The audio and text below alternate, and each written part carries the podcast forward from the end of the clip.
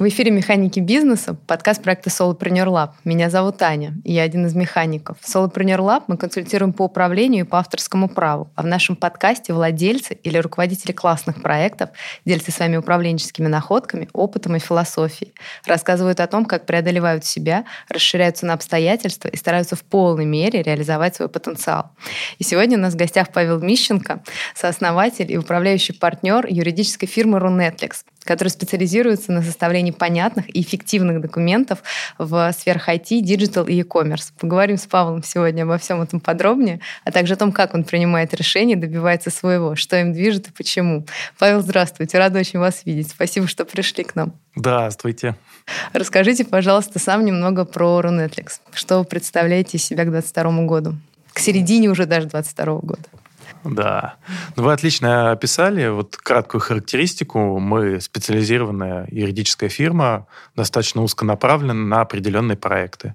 Сейчас Runetlex — это 20 с небольшим, 21 э, человек, который сопровождает бизнес или когда ему требуются какие-то разные задачи, или на постоянной основе. В большинстве своем нашим клиенты — это IT, e-commerce и digital. Есть еще специальный проект, который посвящен понятным документам, и тогда наши клиенты — это крупные корпорации, компании, э, которые имеют э, забюрократизированные документы, которым нужно их сделать более понятными, чтобы быстрее их согласовывать. И тогда мы подключаемся к ним и помогаем делать э, эту работу. Или мы, например, переделываем документы для последующей автоматизации. Вот. То есть у нас получилось два немножко разных рынка, случайно. Мы не задумывались, но вот так вот вышло. Классно, классно. Вот эти понятные документы, это очень заманчиво звучит. я так понимаю, что это ваша такая основная, основная ваша страсть, как вот если говорить как юриста. Я думаю, что так получилось со временем, что каждая компания не может сходу найти своей какой-то идентичности. Она ее ищет в процессе работы. И у нас так получилось, что потихоньку ты читаешь книжки какие-то, думаешь, вот, э, надо чем-то отличаться, надо иметь уникальное торговое предложение. И вот начинаешь из, из себя его исторгать. Ну, так не работает. Оно приходит со временем, когда ты думаешь, а на что я больше фокусируюсь. И вот у нас так оказалось, что мы начали подмечать, что понятность стала для нас важна. Она начиналась с понятных договоров, Потом мы заметили, что вообще-то понятными должны быть все документы. Потом мы поняли, что понятной должна быть коммуникация. И разговаривая об этом, набирая опыт и знания, мы начали это транслировать вовне. И сейчас, когда в том году, пожалуй, по-моему, еще раз общались с тобой, кто мы и что мы, мы четко разделяли, что есть Runetlex, который занимается документами для IT, а есть вот проект, который назывался у меня I Love Docs, который занимается понятностью. Но тут мы поняли, что не, это все Netflix, и все люди, которые работают в Netflix, так или иначе уже нездорово заражены этой идеей и применяют ее на все аспекты. И мы поняли, что да, действительно, наши ключевые такие вот ценности — это качество и понятность. И в них мы сейчас стараемся все больше бить, углублять и транслировать э, как бренд. Классно. Сейчас буду спрашивать про понятность э, подробнее уже относительно компании, но хотела отметить, что э, я сейчас, когда готовилась к подкасту, когда да, появляется какая-то информация, ее вокруг тебя становится все больше. И мне буквально прям на днях э, пришла информация с отзывом, ну, так скажем, сторонним вообще опосредованным отзывом, какие крутые вы документы делали для Тильды. Ну, что логично, что у Тильды все очень круто и понятно. И вы, они вас выбирали для того, чтобы сделать как раз именно понятные э, документы, с которыми приятно взаимодействовать взаимодействовать. И, ну, мне кажется, это очень здорово. И... У них очень э, интересный, э, умный основатель, с которым мы взаимодействовали, с которым получили богатый опыт. Польское соглашение мы делали сто лет назад, его надо уже переделать. Ребят, мы еще делали документы им для, по-моему, фрилансеров, которые работают с тильдой. Это уже было попозже, наверное, это поприличней. Но любой развивающийся специалист раз в два года должен смотреть на свои документы и говорить, ой, как я мог это написать. Поэтому я предполагаю, что польское соглашение уже э, я бы не смотрел, если что, это был какой-то 16 или 17 год, сделайте нам скидку. Вот, примерно так. А, но они очень классные, да, они мне нравятся в канале вашей компании, в телеграм-канале, мы все ссылки дадим обязательно в описании, а, увидела, как вы составили памятку для своих коллег о том, как проводить звонки с клиентами. И это настолько прям, ну, прям как Apple, приятный документ, который прям хочется увидеть и трогать, и при этом он очень содержательный. То есть, правда, в нем чувствуется такая забота, и при этом он так удобно составлен, что просто можно взять, брать этот документ и самому себе как памятку использовать. Вот. И э, хотела в связи с этим у вас спросить, то, что вот вы сказали, что вначале понятные документы, потом понятная коммуникация с клиентом.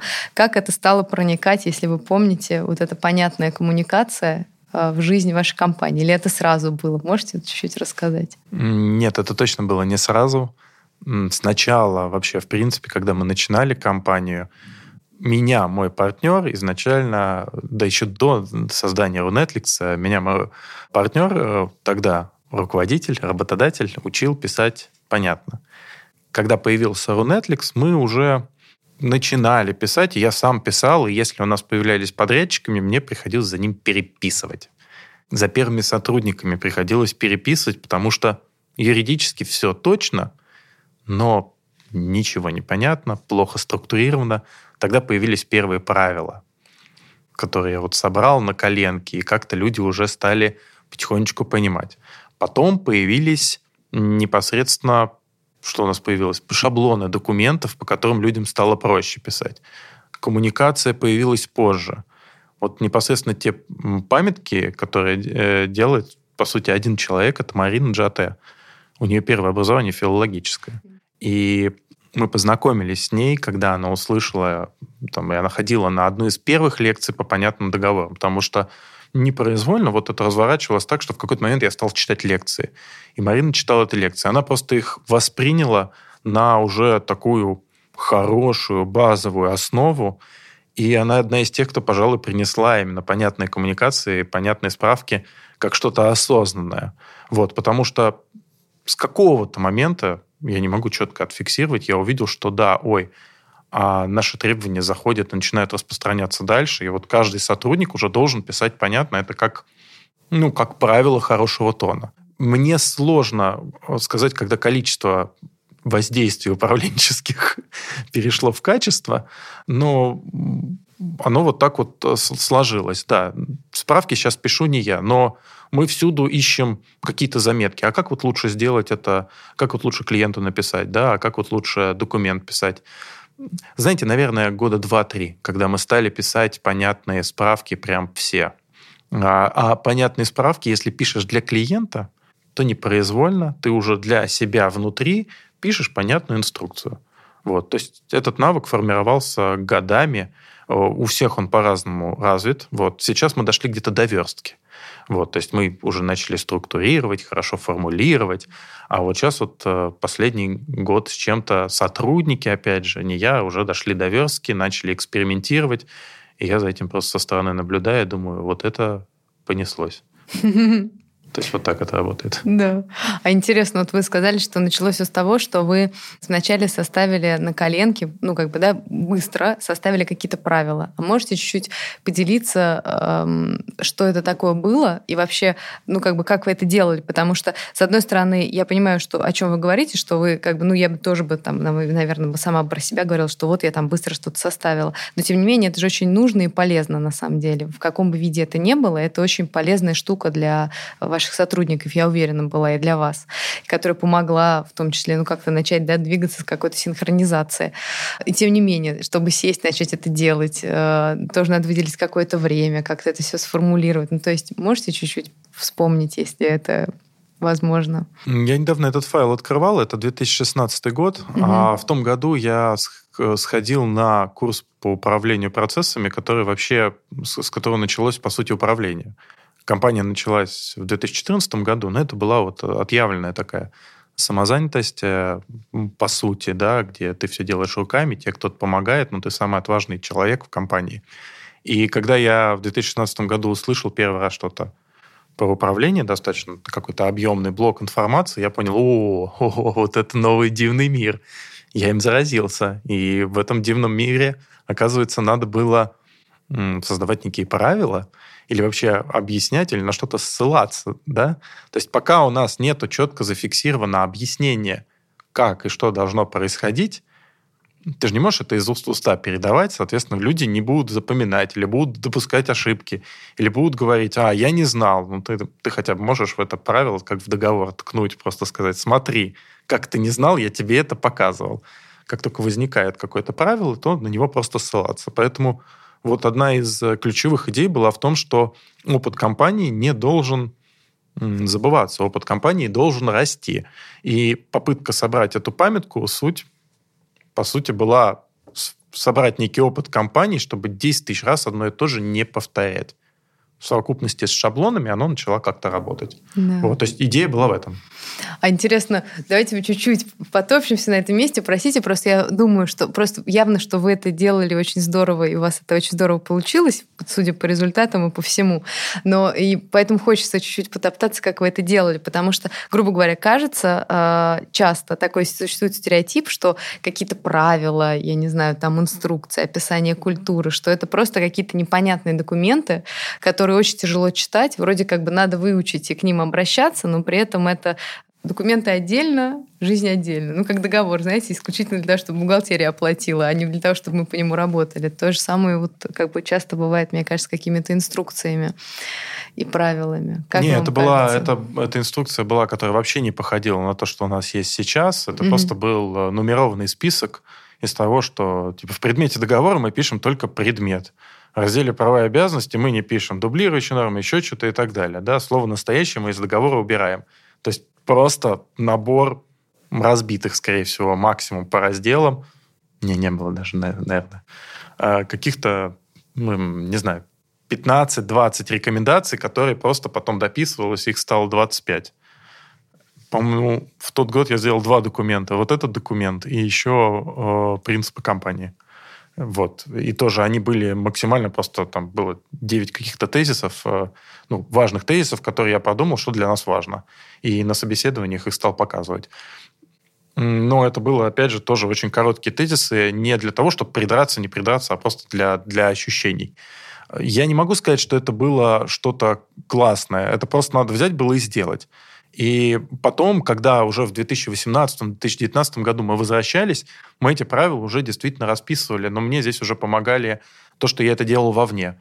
А, потому что это были уже статьи, это были какие-то видеоролики с какими-то правилами, и вот потихонечку это начало вот как-то расширяться. А сразу не напишешь, это невозможно. Да.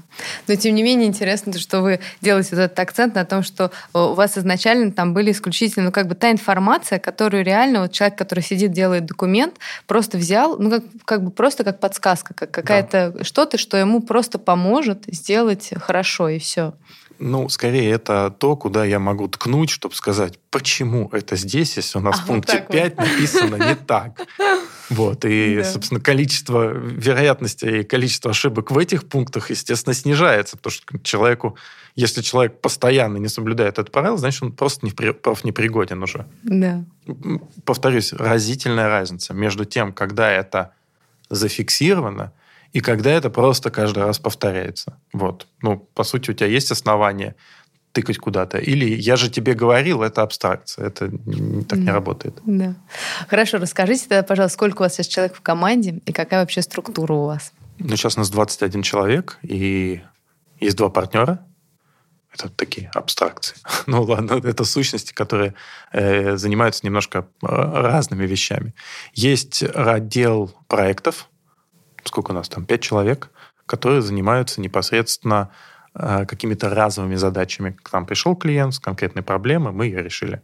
Все остальные занимаются абонентской поддержкой. Это катализатор, драйвер э, роста компании, точнее, ну, и стабильность. Катализатор, драйвер, наверное, неправильно называть абонентку. Да, это скорее ее стабильность. Вот, то есть э, это клиенты, которые приходят со своими проблемами, и мы их постоянно помогаем их решать. Ну, или проблемы, или задачи. Соответственно, в этом отделе есть э, два менеджера э, со своими командами. Вот в проектном отделе один менеджер, Алина. Вот э, абонентка это Марина и Лена. Угу. А менеджер это человек, который он тоже, то есть он лидит проект или он координирует коллег. То есть он юридически работает или можете чуть рассказать интересно? Это интересная история. Мы шли к ней постепенно, и сначала мы не называли это руководителями. У нас были сущности, которые назывались наставник или аудитор в общем, мы избегали называть это руководителем, потому что думали, что у нас горизонтальная структура, есть два партнера, есть все остальные. Но просто есть более опытные люди, которые могут посоветовать. Наверное, потому что мы, во-первых, не были готовы к тому, что у нас есть какие-то руководители.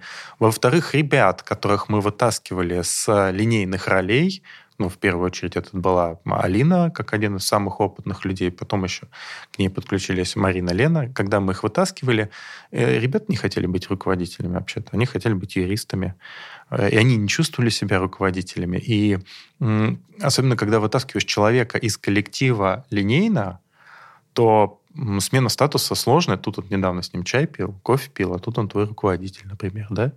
И поэтому вот наверное, я вот так вот же ретроспективно думаю, у нас это годами немножечко потихонечку преобразовывалось. Вот, кому-то надо было просто эту идею продать. Ну, Марин, прости. А вот Марина, например, ну, говорила, что я в, в гробу видала кем-то управлять, я вообще это делать не хочу, это не мое. А, ну и, соответственно, я говорю, ну хорошо, не управляй. Ну, просто давай ты, ты опытный человек, давай ты будешь помогать советами. Вот. Ну и в течение одного количества времени мне удалось ее подговорить, она вошла во вкус.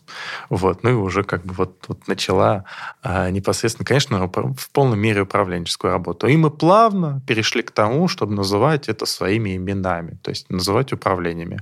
Алин э, сделала это раньше еще, конечно, то есть мы говорим, это наш начальник, это наш руководитель, да, то есть потихоньку для того, чтобы человека, который раньше не управлял, перевести в этот статус – а люди у нас не стремились управлять, я подчеркиваю, да, есть те, кому есть такие персонажи, кому только дай там, там возможности поуправлять, или которые сидят на диване и говорят, ух, я бы тогда уж, ух, там, да, но в их понимании управление это что-то такое, типа, там, командное, делай то, делай все.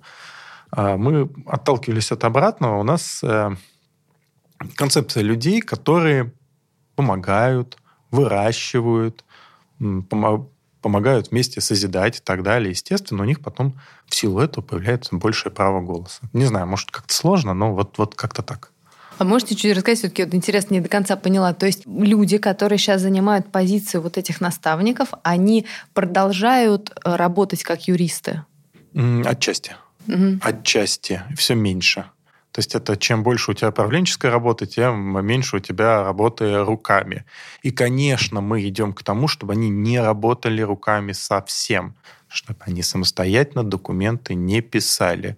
Алина уже этого, по-моему, давно не делает. Ну, может иногда сделать, чтобы прикрыть какую-то дырку, например. Но вряд ли. Но это и то это нестабильно для компании. В абонентке еще девочки еще ведут самостоятельно клиентов, но это вопрос времени, когда у нас будет столько клиентов, когда они это уже делать не будут.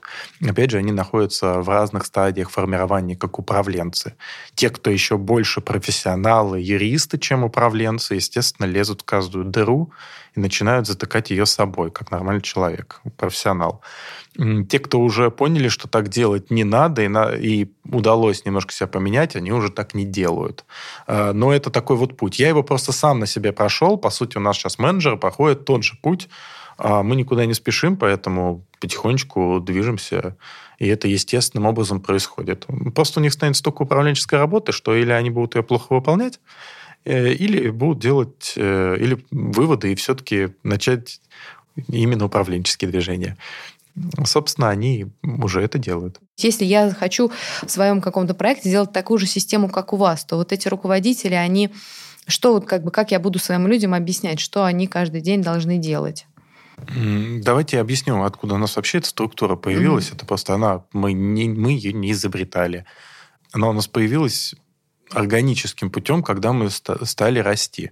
Сначала стало понятно, что вот я и продавал, и делал проекты, и что-то там создавал. И стало понятно в какой-то момент, что вот проектную деятельность, и да, частично продажную, я уже не тяну, вот когда вот мы делаем разовые проекты.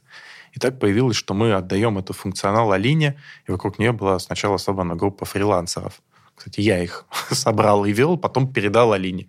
Сказал, Алина, теперь, пожалуйста, контролируй. Потому что фрилансер, который делает работу, самостоятельно, и фрилансер, который делает работу под нашим чутким руководством, помощью, контролем, вычеткой документов. Это два разных результата, совершенно два разных. Потом появилась абонентка. Я запустил абонентку, в какое-то, какое-то время ее повел. Появились юристы, которые ведут абонентку. Э, подключился мой партнер, Владимир Болтянский, который стал их контролировать. Абонентки то есть были рядовые юристы, и был Владимир Маркович.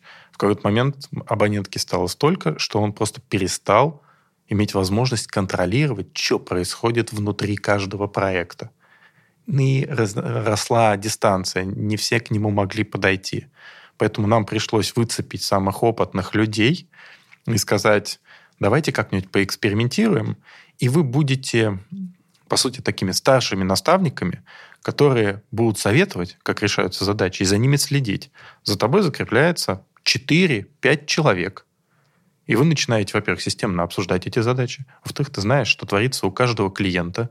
Ты смотришь, на, как, насколько идет удачно тот или, та или иная задача. Если возникают по ним проблемы, ты подключаешься, периодически высматриваешь какие-то результаты, видишь проблемы в справке, в документе, в еще что-то, тоже к этому подключаешься. То есть, по сути, если говорить о нагрузке наставника, это контроль за коммуникацией и за непосредственно самим качеством исполнения проектов. Это такие менеджеры по производству. Вот так вот, ну, mm-hmm. если можно так их назвать. Они отвечают за все, что связано с производством. Делают там в цеху детали, да, вот над ними стоит руководитель, начальник цеха, так или иначе. Вот, при этом у этого могут быть свои там обязанности, как и еще что-то. Он просто должен обеспечить, чтобы в итоге это все выходило правильно. Вот. И чем дальше мы растем, чем, естественно, более обособленными становятся эти наставники. Мы уже отдаем потихоньку им. То есть у нас коммуникация-то идет какая, да, что надо же было как-то заманить людей. Поэтому мы говорили, ну давай своим опытом будешь делиться. Потом мы говорим, слушай, ну тебе человек в команду надо подобрать в твою команду. Давай ты вот примешь участие в собеседовании, да? Так, а надо перераспределить клиента. Вот у нас сотрудник уходит. Надо перераспределить клиента. Сначала это делали мы как партнер, мы решали. Потом мы говорим, давай-ка ты сама прикинешь, какой клиент куда пойдет, как лучше перераспределить нагрузку. А мы просто вместе подумаем. Таким образом, мы стараемся немножко отдать все время бразды правления. То есть идет путь от первичного просто есть опытный человек, мы с него сняли часть нагрузки, чтобы он помогал другим делать задачи, чтобы к нему приходили. Это точка А. Точка Б, в которую идем, естественно, у человека есть своя команда, и, может быть, в какой-то момент он скажет, как сказали вы, слушайте, вот я вообще хочу внутри своей команды по-другому все устроить и сделать вот так. Мы скажем, ну окей, давай пробовать. Поэтому, ну вот их самостоятельность, она нарастающим итогом идет, потому что э, мы сами, во-первых, не знаем, как обучать менеджеров, как их выращивать, мы не знаем, какой идеально правильный путь, мы просто экспериментируем. Mm-hmm. Просто вот э, я воспроизводил те действия, которые делал сам, отдавал их на других и потихоньку отдавал эти полномочия. И все, что я делаю, это я бьюсь за то, чтобы ребята их больше брали. А что мы, чтобы больше от себя отдирали этих полномочий, чтобы они уже принимали все тактические решения. Но начиналось это с того, что у меня есть сложная задача, но можно я с тобой посоветуюсь. Mm. Вот, то есть вот логика такая. Это что касается абонентки. Что касается э, проектного отдела, там уже грань достаточно... Там было Алина раньше начала, и грань достаточно четко установлена. То есть у нее есть ее сотрудники, которым она выдает проекты, и она следит, как они выполняются, как по юридической части. Ну, естественно, их не делает руками, но у нее очень большой опыт. Поэтому, если она видит, что что-то идет не так, она посмотрит документ, изменит его, скорректирует. Ну, во-первых, скорее всего, не руками, а просто скажет, что нужно делать. Если у клиента есть вопрос, она подключится. И там мы тоже будем масштабироваться, ну, будем э, как-то методом почкования масштабировать Алину, да, то есть ребята будут брать на себя частично ее функции того же аудита, еще чего-то, и уже становиться сами тоже менеджерами. Несложно? Нет, нет, нет, это очень интересно, то, что вы рассказываете. Когда в компанию приходит уже сформированный специалист со своим каким-то бэкграундом, не только профессиональным, но, естественно, и социальным, и вообще, ну, как бы представлениями о том, как надо, как не надо, хорошо, плохо, эффективно, неэффективно. И с ним надо как-то мэчиться, ну или не мэчиться. Из интервью, которые я смотрела, я поняла, что у вас был уже такой опыт, когда к вам уже приходили сформированные люди, и вы их как бы погружали э, в свою культуру. Можете чуть-чуть поделиться, рассказать, как это происходит у вас? Ну, погруж... происходит это по-разному. Есть, опять же, эти правила игры. Вот они, мы ими живем, мы их не придумываем. Сейчас мы стараемся делать э, тестовый день, два, а когда люди к нам приходят, решают задачи уже под руководством своего куратора и понятно, куда дело будет двигаться. А в каких-то случаях у нас вообще не случилось интеграции, и человек ушел, потому что на, эта структура э, не подходит ему, да, потому что она его ограничивала, по сути, и действительно тоже был полностью самостоятельный человек. Э, у нас это командная работа, и здесь очень важно в эту игру играть. А в каких-то случаях люди всегда будет период адаптации, потому что человек приходит с разным. Где-то у него супер крутые хардскиллы, но он плохо общается. Это нормально для юриста, плохо общаться. Я прошу прощения, конечно, да, вроде выступает в судах и так далее, но вот на, он, так как мы делаем акцент на понятности, он непонятно общается с клиентами, как мы привыкли. Мы тогда начинаем ему доносить, бить в эту точку. Надо общаться, надо вот так, надо делать так. Другой э, случай, юрист, может быть, достаточно поверхностно подходит к задаче, когда прекрасный коммуникатор, состоявшийся уже. Мы начинаем на этот аспект внимания уделять. То есть мы в любом случае говорим, мы будем тебя докручивать то, как нам надо. Дальше встает вопрос, ты готов или нет? И он не на словах, он на деле покажет, он готов или нет. Через год кто-то станет носителем наших ценностей, кто-то не станет кто-то уйдет, хотя, хотя будет принимать всеми силами правила игры, но не сможет до конца адаптироваться, потому что ну, не его. Вот, вот некоторые вещи не его. И это нормально. В любом случае, каждый от нас уйдет, обогащенный новыми знаниями и ростом. У нас вообще культивируется гибкость гибкость к изменению себя, к постоянному обучению, самосовершенствованию. А поэтому не может прийти человек, состоявшийся специалист, сказать, я привык всегда так делать, и я так буду делать. Ну, это немыслимо просто. А, и изначально мы это проговариваем. Дружище, нам нужен определенный результат. Мы супер будем рады, если ты нас обогатишь своим опытом в каких-то областях. Если это будет правильная история, мы послушаем и научимся тебя, и будем делать так же. Но в остальном ты, пожалуйста, у нас учись и соблюдай наши правила игры. Это правило э, коллектива, это нормально. Поэтому э, очень важно, насколько человек готов нам поверить и готов принять новое. Вот пример с, с Мариной, мы с ней часто смеемся. Марина пришла и сказала, слушайте, у меня есть несколько вот вариантов. Я не хочу работать со строительными компаниями, с банками, еще я хочу, чтобы компания была небольшая, и ни в коем случае я не хочу руководить. Марина за первый год поработала со строительной компанией, у нее в клиенты банки. Вот, в итоге она стала руководителем, и компании, э, в которую она приходила, было там 7 человек, а сейчас у нее в отделе 7 человек. Но что это свидетельствует? Это не со зла, но так получалось. Мы говорим, партия сказала надо, там, комсомол ответил есть. Да? Но а, при этом а, весь секрет успеха заключается ну, в том, что мы видели, что человек может. Просто у него этот был потенциал, например, не реализован. Но он его сам начал показывать, и понятно, что вот туда надо двигаться. И нам верят или не верят, с нами готовы идти или не готовы. Или говорят, вы классный, у вас очень хорошая атмосфера, вы там замечательные, но я не готов вот здесь вот меняться. И тогда это будет поводом для того, что рано или поздно человек уйдет. У нас все-таки, когда атмосфера, определенное количество людей придерживается определенной атмосферы, она или очень сильно притягивает, или выдавливает. И это естественные настолько процессы, как физика. э, нельзя удержаться. Со временем случится одно из двух. Или человек будет думать, как мы, или он вытолкнется во внешнюю среду, потому что он будет маскироваться, пытаться как-то соответствовать, но не идет. И, естественно, это его противоречие рано или поздно разболтает, это будет видно на результатах, и он сам примет решение о том, что пора уходить. Да, поняла. Это интересно очень такой, ну, заметки вот эти, которые вы делаете. А скажите, вот такую штуку вы тоже затронули интересную про то, что вот вы увидели потенциал у человека, который он, видимо, сам в себе не видел, да, раз он напрямую говорил, что он это не хочет делать, а вы понимали, что он потянет. И как бы он в итоге потянул и тянет классно. Можете чуть-чуть поделиться, как это происходит? Ну, то есть как вы почувствовали, как вы ей создавали условия? Ну, то есть что вы делали вот как руководитель?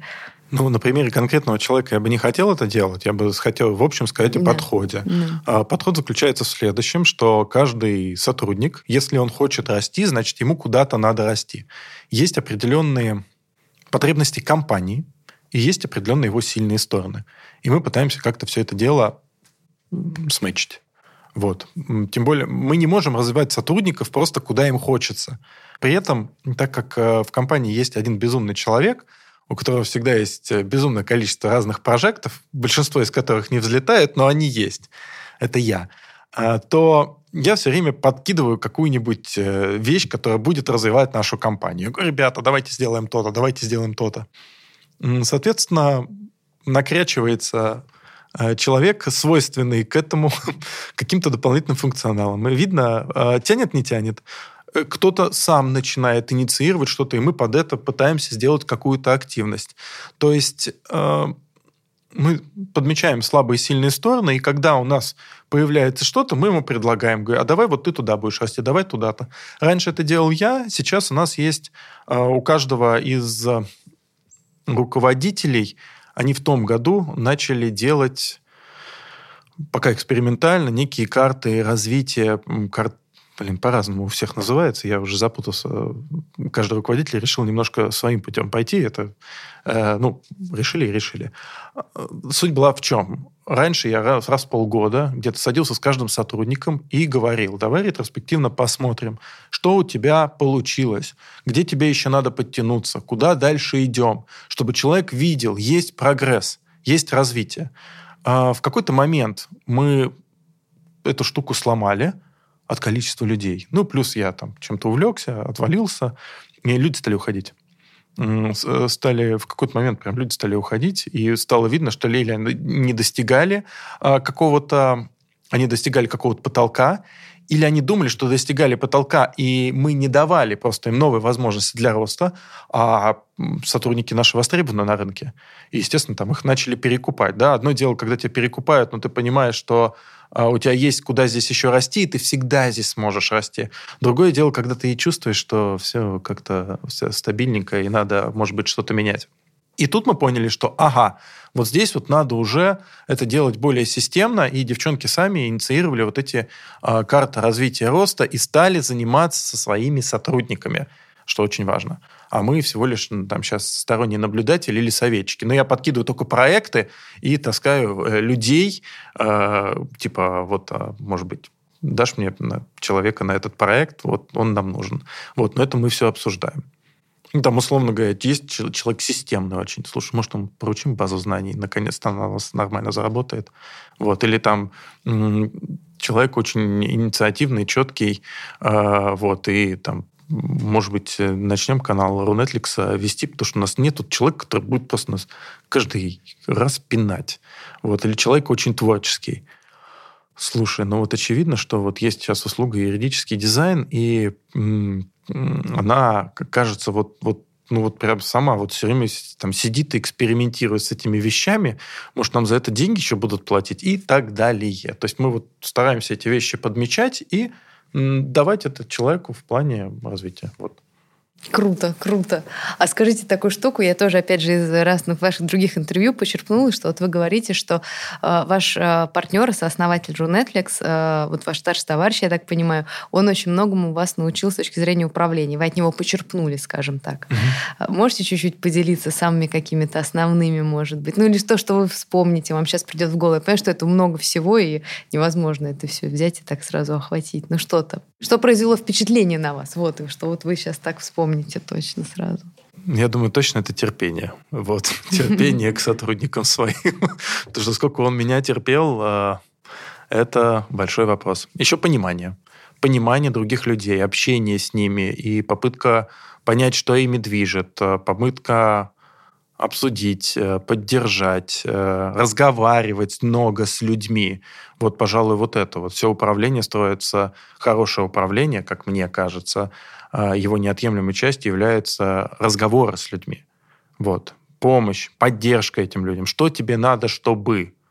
А, и, наверное, здесь ролевая модель э, Владимира Ильича очень сильна и помогает. И мы до сих пор, ну вот этот, по сути, такой незримый клей компании – это общение. Общение, рассуждение, помощь. Вот. Ну, что работу руками делать не надо. Он мне года три, по-моему, учил. Вот, что прекратить все брать на себя и, собственно, давать людям возможность расти. Вот. То есть я ретроспективно еще думал, как он меня растил, и я тоже применял правила на ребят, ребята сейчас на ребят применяют. Ну, ну вот, вот, вот так вот. То есть у нас, по сути, мы воспроизводим какие-то ключевые вещи, вот эти вот, которые я сказал, мне кажется, э, друг на друге.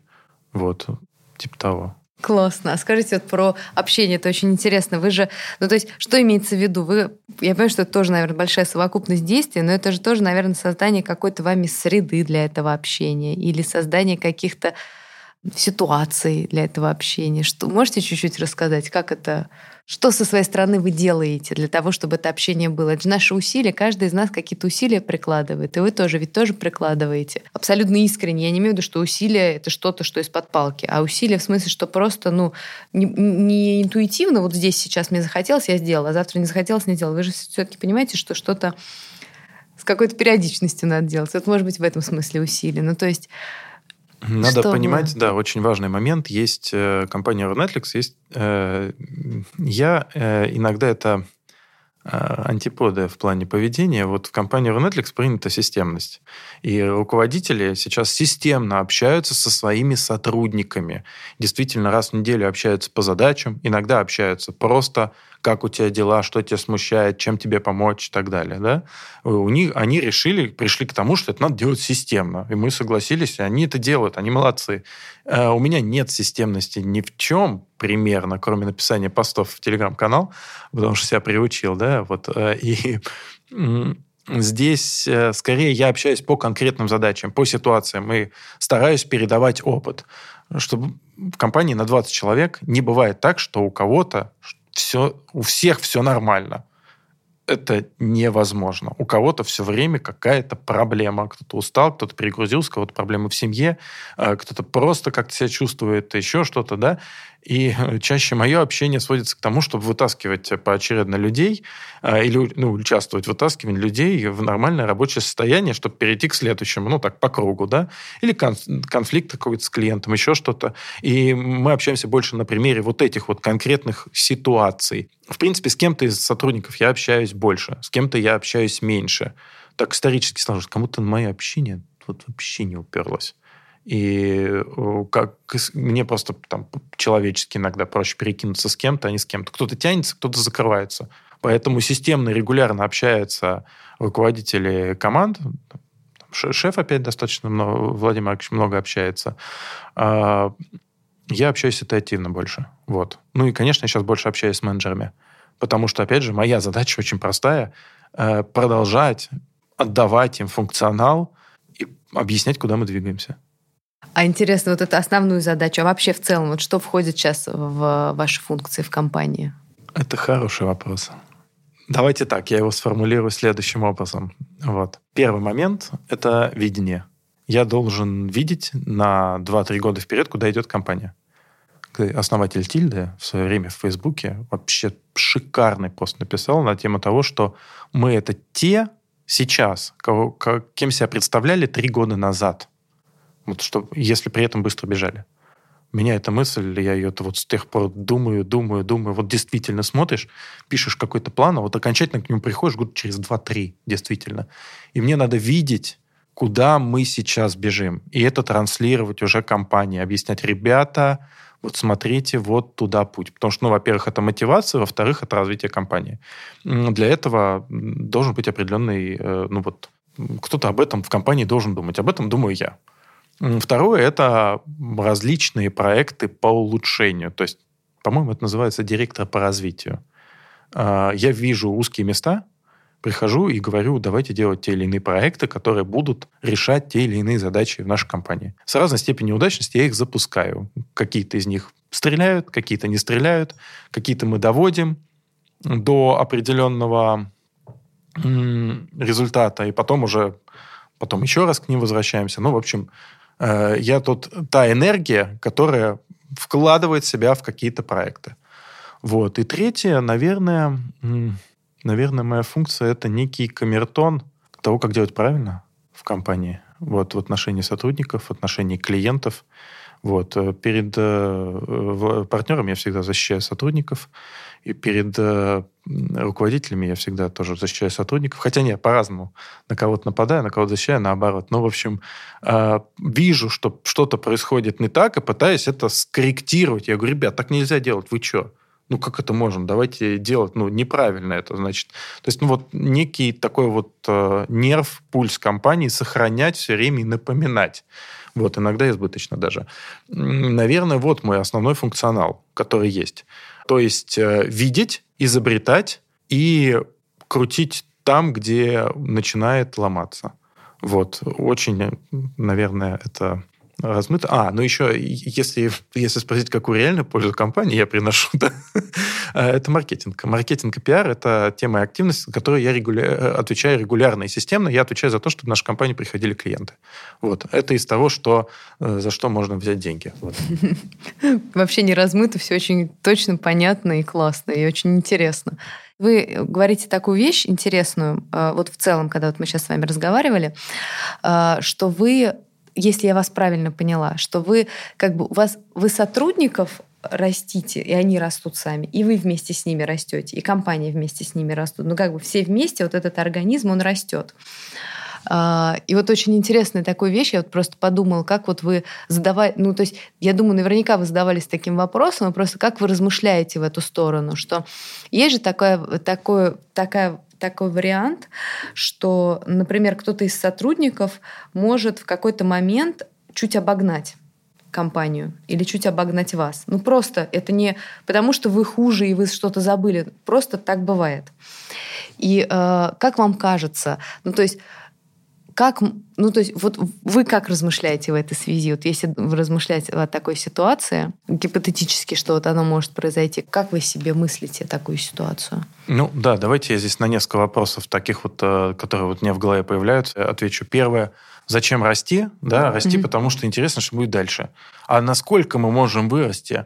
А нас какие управленческие проблемы нас будут и задачи будут препятствовать при определенной стадии роста? То есть это определенного рода игра. Я же говорил, мне интересно, да? Вот, а насколько? Плюс очень интересно, что во время роста компании больше возможностей для роста появляется у ее сотрудников и больше разных мест. А, потому что раньше мы вообще думали, мы хотим с нашими сотрудниками быть всю жизнь, а, и вообще, чтобы никто от нас не уходил, и как хорошо, что от нас никто не уходит. Но вообще это нормально, что сотрудник действительно может перерасти, может уткнуться.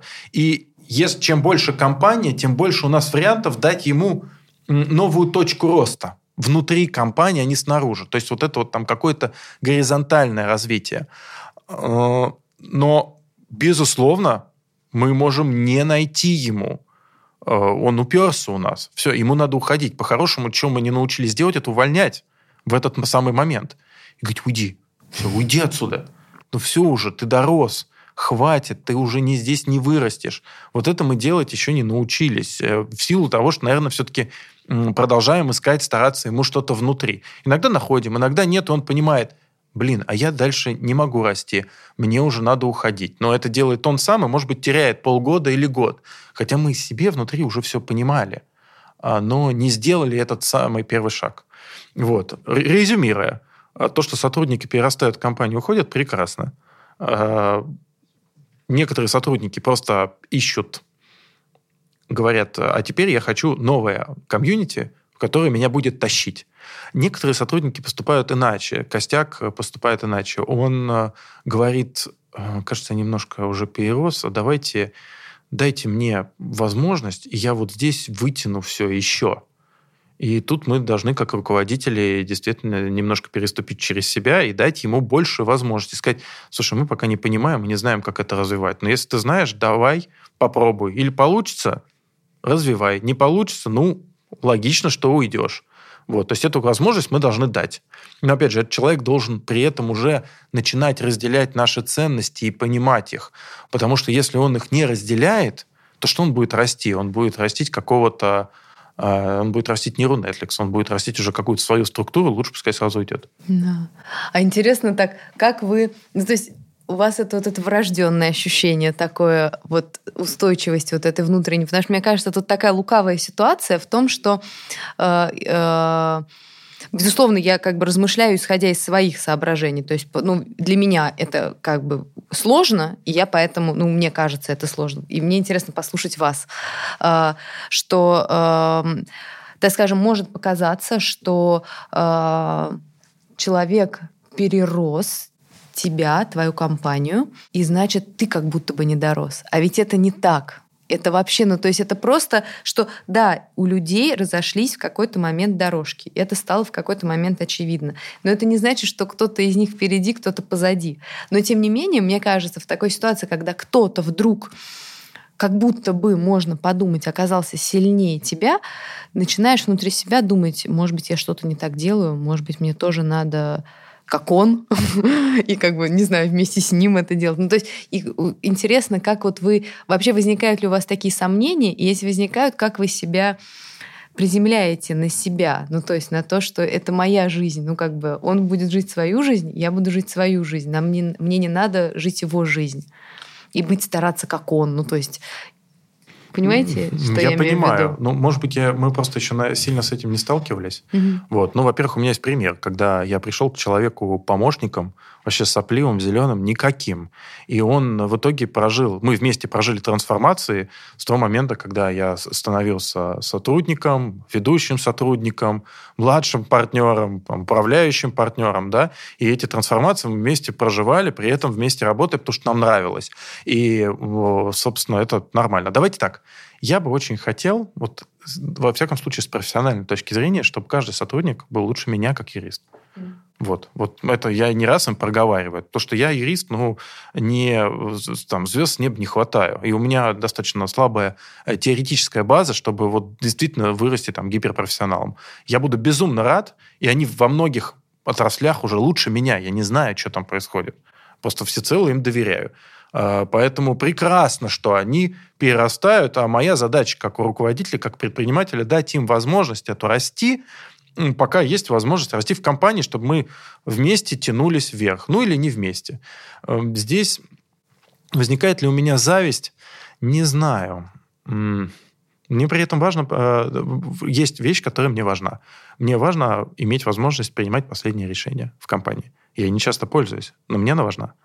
А, и, наверное, здесь вот это вот и есть слабое звено, что все-таки так или иначе есть некая субординация и подчинение.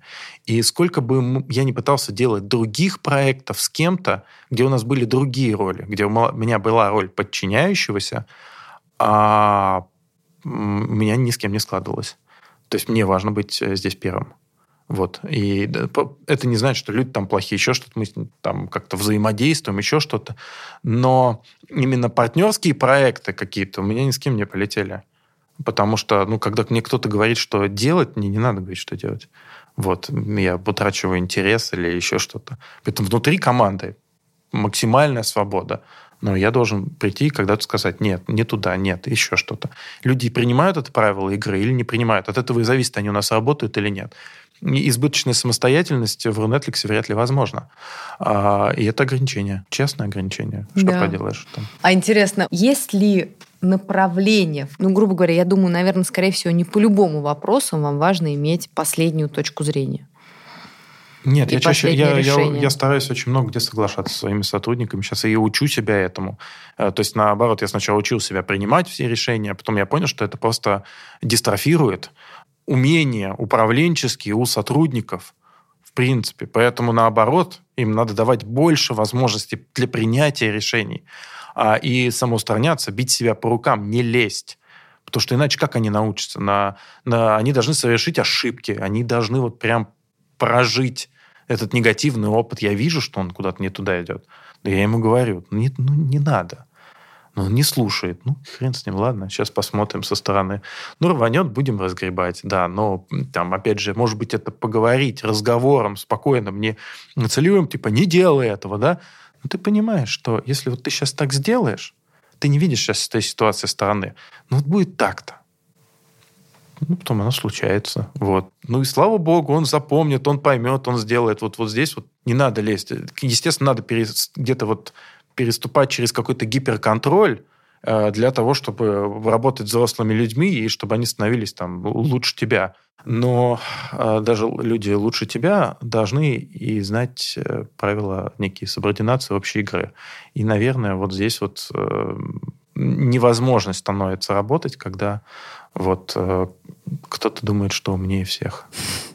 Это очень интересно, что вы рассказываете. Спасибо вам большое, что вы этим делитесь. У меня, знаете, еще какой вопрос? Вот вы, э, то ли, когда мы с вами общались, то ли, опять же, я в интервью это услышала, но вы сказали очень интересную вещь, что вы э, в течение года берете себе перерыв на месяц или два, может быть, я неправильно вас поняла, что вы, то есть у вас, вы в течение года держите удар, а потом берете себе достаточно длительный отпуск, чтобы восстановиться. Это, мне кажется, так здорово и так интересно. Мне это очень понравилось. Мне как бы очень близок такой подход. Можете поделиться своим, вот этим своим подходом? Нет, к сожалению, так не получается. Э, было бы неплохо. У меня другое. Расскажите. У меня другая история. Э, дело в том, что я работаю короткими итерациями. Э, я опытным путем выявил, что хоть ты тресни, но после отдыха я очень эффективен полтора месяца а потом я, моя эффективность резко начинает снижаться. Причем резко, прям раза в два. А потом, если еще месяц я не отдохнул, еще в два раза.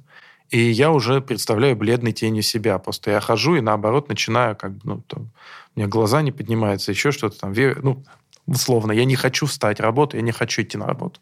Поэтому мне непроизвольно, я уже ребятам говорю, ребят, мне нужно 70 дней, я ушел в закат, Паша закончился. Ну, все знают, что такое Паша закончился. Это два разных человека. Сейчас я где-то в середине пути. Да, это я вам говорил. Потому что ну, через месяц, если я не отдохну, все, будет привет полный, это будут потухшие глаза, это будет сниженная мыслительная деятельность, потому что меня когда прет, я не могу остановиться. Меня прям разрывает. Я не могу это контролировать. Если я не в работу это пущу, я пущу в какую-нибудь фигню, но по-любому вот буду очень мега активен.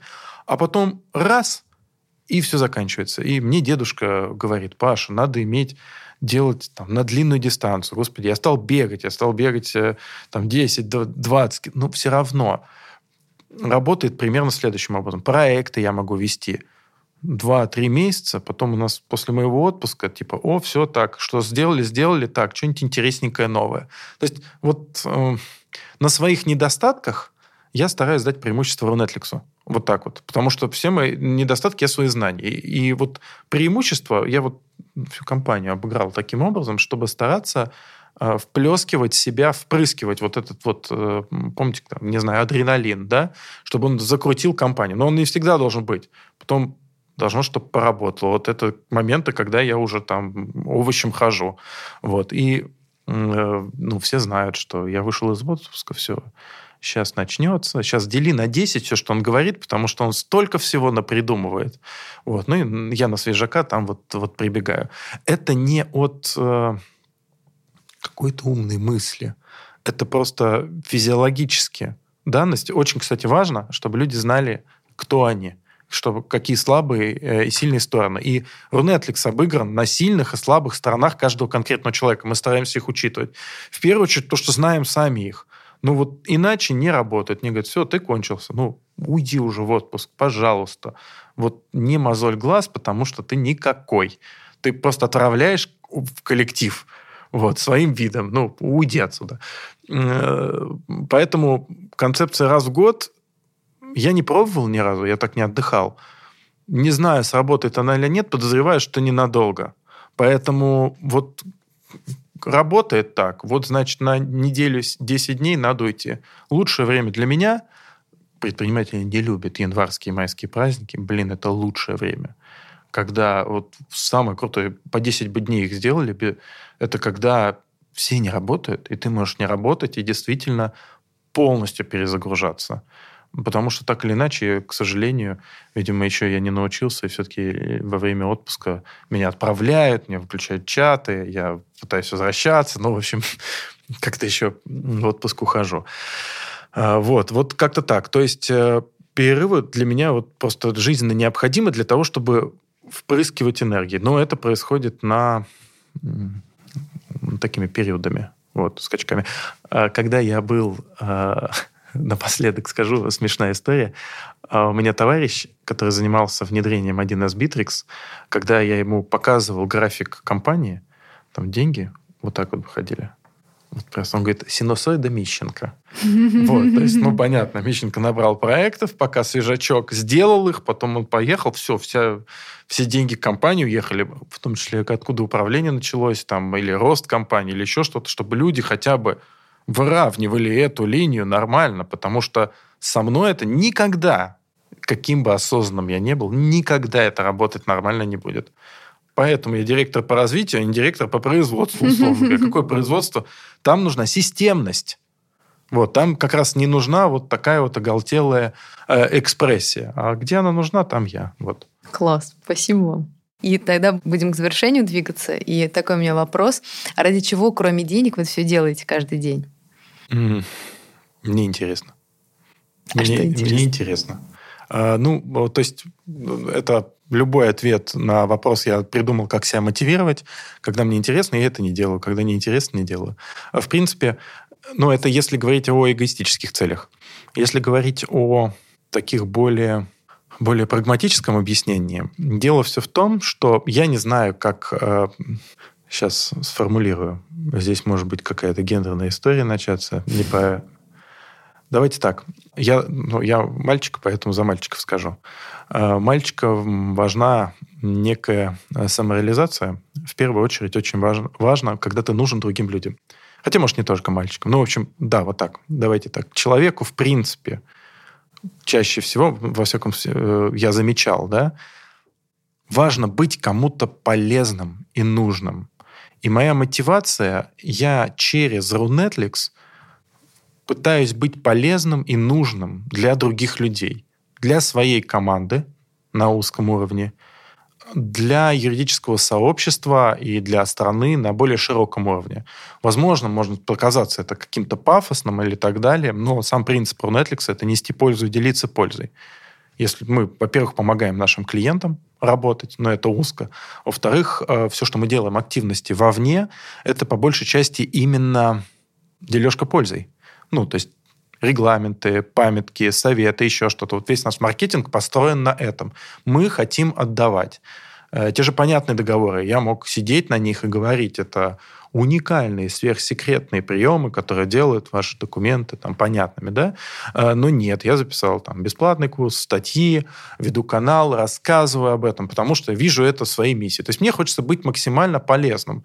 Ну и если я с помощью этого еще зарабатываю деньги, э, деньги мне нравятся, э, мне не очень много, наверное, надо, я так понял во всяком случае, пока, да, вот у меня мои амбиции оказались достаточно примитивными.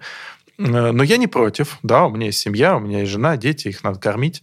Поэтому мне нравится, когда моя активность и польза еще приносят деньги. Это вообще классно. И как предприниматель я, конечно, думаю о том, чтобы моя компания зарабатывала больше. Но если бы не было всего остального, вообще бы меня это не двигало. Я вообще с дивана не встал. Я очень ленивый человек. Вообще, точно. Спасибо вам за этот ответ. Это очень интересно, то, что вы рассказываете, правда, и то, что вы говорите, что, может быть, это звучит как-то громко. Мне кажется, это прям по-настоящему звучит совершенно, и не... Это не пафос, это именно существо, которое, ну, вот оно такое, и это очень здорово. Ну, это, да, это такая, наверное, может быть, немножко хамская или наглая, нездоровая амбиция, вот, но я ее себе так честно, искренне формулирую. И я формулирую, что Netflix должен быть лучшим. Ну, это просто То есть, может быть, он не должен быть самым высоко зарабатывающим. Еще, ну, мы должны делать суперпродукты. И по-другому быть просто не может. Потому что иначе зачем? Вот мы должны быть лучшими. А, нагло это э, цель. Не, мы не говорим, что мы лучше. Мы говорим, куда мы стремимся. Нагло это цель, наверное. Но она, мне кажется, привлекает определенного рода людей, которым хочется ее разделить. А кого-то отпугивает, вообще говорит, ну, больные люди отлично у нас в нашей психиатрической больнице, вот, все хорошо. А, кто в теме, тот в теме. Вообще далеко не всем подходит. Вот точно не всем подходит. Но вот нам зато внутри очень интересно. Вот, ну такие. Здорово. Расскажите тогда, в чем сила Рунетликс? В людях, очевидно. Ни в чем другом. Только в людях, каждый из которых является Рунетликсом.